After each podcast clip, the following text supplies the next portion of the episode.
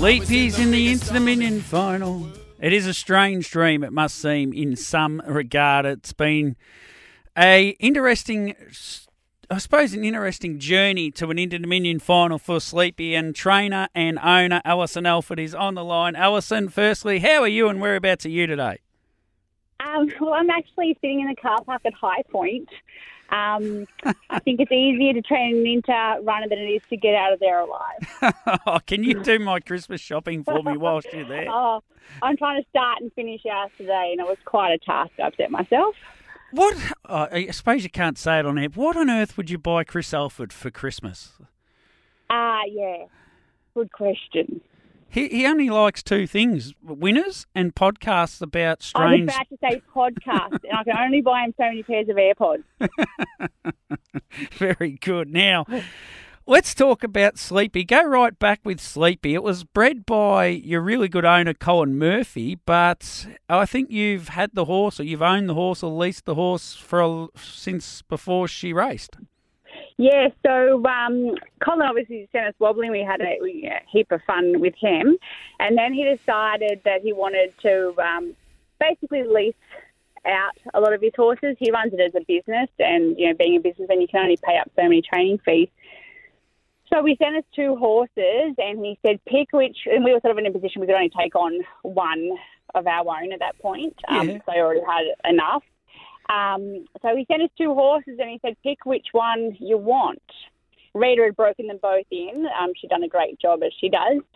Sent it to us and we were like, oh, you know, Chris wasn't really wrapped with either, but we wanted to take one to sort of keep in good with Colin, keep, you know, on the wobbly train.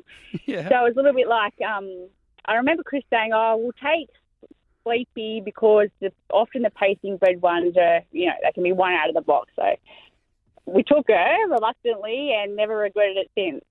Do you know who the other horse was? Yeah, I don't think he ever raced. Oh well, he chose the right way then. That's and who's who's V.A. Woodhouse? I think that's you... my mum. Oh, I thought that might be your mum or yeah. So yeah, it's... that's my mum. She jumped in a few of them just to help, um, you know, cover the cost, and she loves, she enjoys it, and just basically enjoys being part of our team.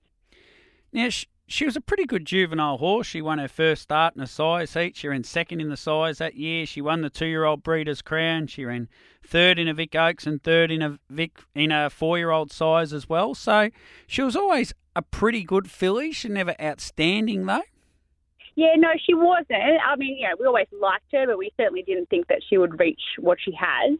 Sort of when she ran that second in that sires final, I sort of thought, ah, oh, she actually might be handier than what we thought. Hmm. Um, yeah, she's just always just dug in, and um, she was probably a lot easier as a juvenile than what she is as an aged mare to get along with.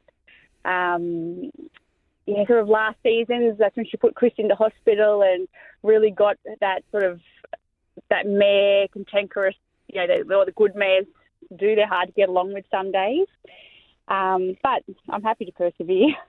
Yeah, hundred percent. Well, she did have a great year last year in a sense, like nine starts there at the start of the year last year, five wins and three seconds in 2021. She won the Breed for Speed heat and final. She won quite famously, I think, in your household, maybe for Josh, uh, won the Noopy kiosk when he beat Chris. Yeah, which yeah, had, that was a good win. that was a good win. We've had a laugh about that before on here, I think. Yeah, and she won the something about Mary as well. She was almost arguably like on in the argument anyway to be our best trotting mare last year, but we didn't see her from uh, December last year until November this year. So take us through what's yeah, happened since. Right. We had a great year with her last year. Um, and just she was never lame, but Chris just had this gut feeling, very similar to what he had with Wobbly. So, I, you know, I never questioned it. He just sort of would come in and say she's just not it's just something not right. She was never lame. She's not letting down probably as much as we knew she could. Yeah. So we had um, our vet Matt come up actually on Christmas Eve. He called me. I was in Wagga and told me that things weren't looking great with her. He did like a full block of every joint, and he kind of pinpointed it to her feet. Mm. Um, even though she wasn't lame, like he's an exceptional vet, and he suggested that we take her to Werribee for uh, MRI on her feet. Um, so we did that sort of you know mid to late January by the time you get things organised, and it came up that she'd actually torn part of the tendon away from a navicular bone.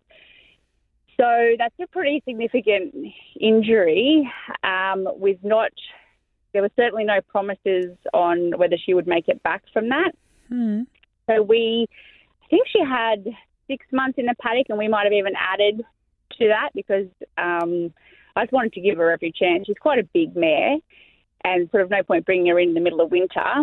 So we gave her everything. We gave her a really long rehab program, um, and nothing is ever promised, as we know, with in racing and with the good horses in particular, because they do try that bit harder. But so far, you know, it's just one run at a time. But she's touch wood, shown no signs of any flare up. Um, Matt came and trotted her up before I started her, and he sort of has never been happier with her. So fingers crossed, uh, we're rewarded for our patience and um, yeah, it's the rest is history.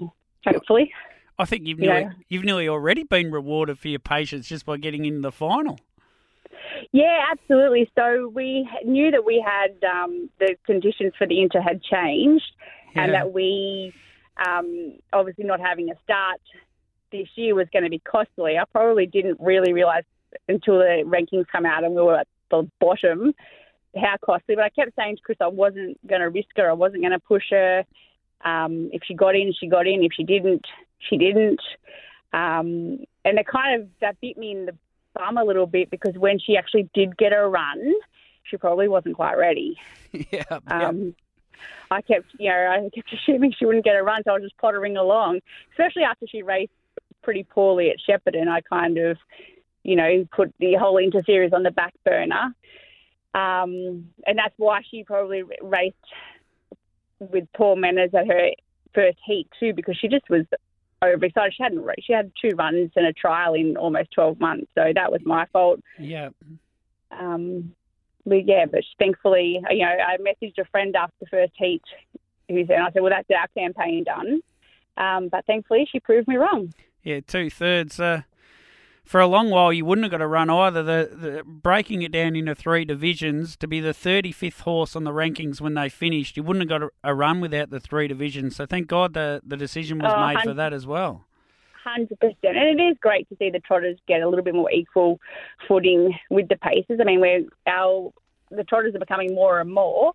Um, we just need to now hopefully work on getting some more equality in prize money. But it's great for the trotting breed to be able to fill the three heats and how you know. And competitive, and when the thirty fifth thirty fifth one can make the final, it just shows uh, how even the, the rankings were, really. Now, yeah. I, I said off the top of the show, you wouldn't have heard it. You would have been um, obviously busy in Highpoint or with the horses or whatever. But she's kind of the roughy, the roughy of the series, if you ask me, because She's had these three runs now. She should be actually nearly peaking in full fitness. She's, you know, 12th in the first heat, as you've mentioned, and then the two thirds.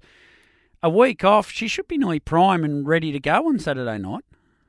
Yeah, we're really happy with how she come through. I mean, we were always a little bit concerned how she would handle the three runs in a week and probably being underdone. Um, whilst I wasn't very popular after her first heat, has been a blessing because she has handled the three runs better than I thought. Mm. Um, each run she's pulled up better and better. And then she worked well today. You know, obviously don't do much with them in between, but um, yeah, I I'm happy with her. And there's be some. What would Josh say to Chris if he beats him home in the Inter Dominion final? Oh, we did have up? we we had plenty of banter going along, and I've always I always knew that he would have to have to drive Queen Elida, and that's you know fair enough. But I've yeah. you know seen the joke in the stable stables that when we're up, you know, accepting the trophy that he can just wash her for us and you know give her a good bow down and yeah Josh, Josh and I gang up on him pretty well but it's all in good fun and he's obviously on the best horse and um, we're just happy to be in it. Strapper, Chris Alford. Just can you just wash that horse down, uh, scrape it down for us, put the rugs on, and if you can cart all the stuff out to the float, we'll be yeah, down we'll accepting the trophy, and we yeah.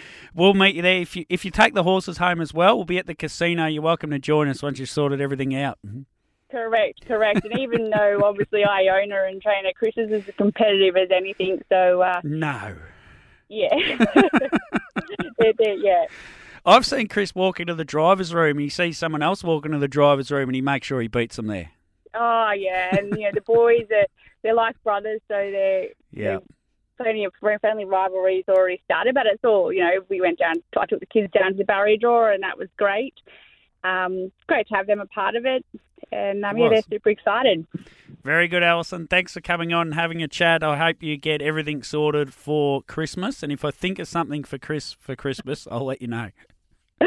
yeah, I'm sure he'd be happy with an Dominion trophy. But Uh, yeah, yes, he would be very happy with an Dominion Trophy. either Queen Elida's or I'm sure Sleepy. He'd be happy with either one, I'm sure. that's it. Good on you, Alison. Thanks, mate. Thank you. Bye. There's Alison Alford, and what a great chat and what a great story Sleepy is coming off a tendon to the navicular bone injury, which I've never heard of, six months in the paddock, and had basically a month's racing or, or three starts into an Inter-Dominion final, 12th, 3rd, 3rd, 12 months off the scene, basically. An amazing training performance by Alison and by Josh. And I'm sure that stable hand has helped out somewhere along the way in Chris Alford.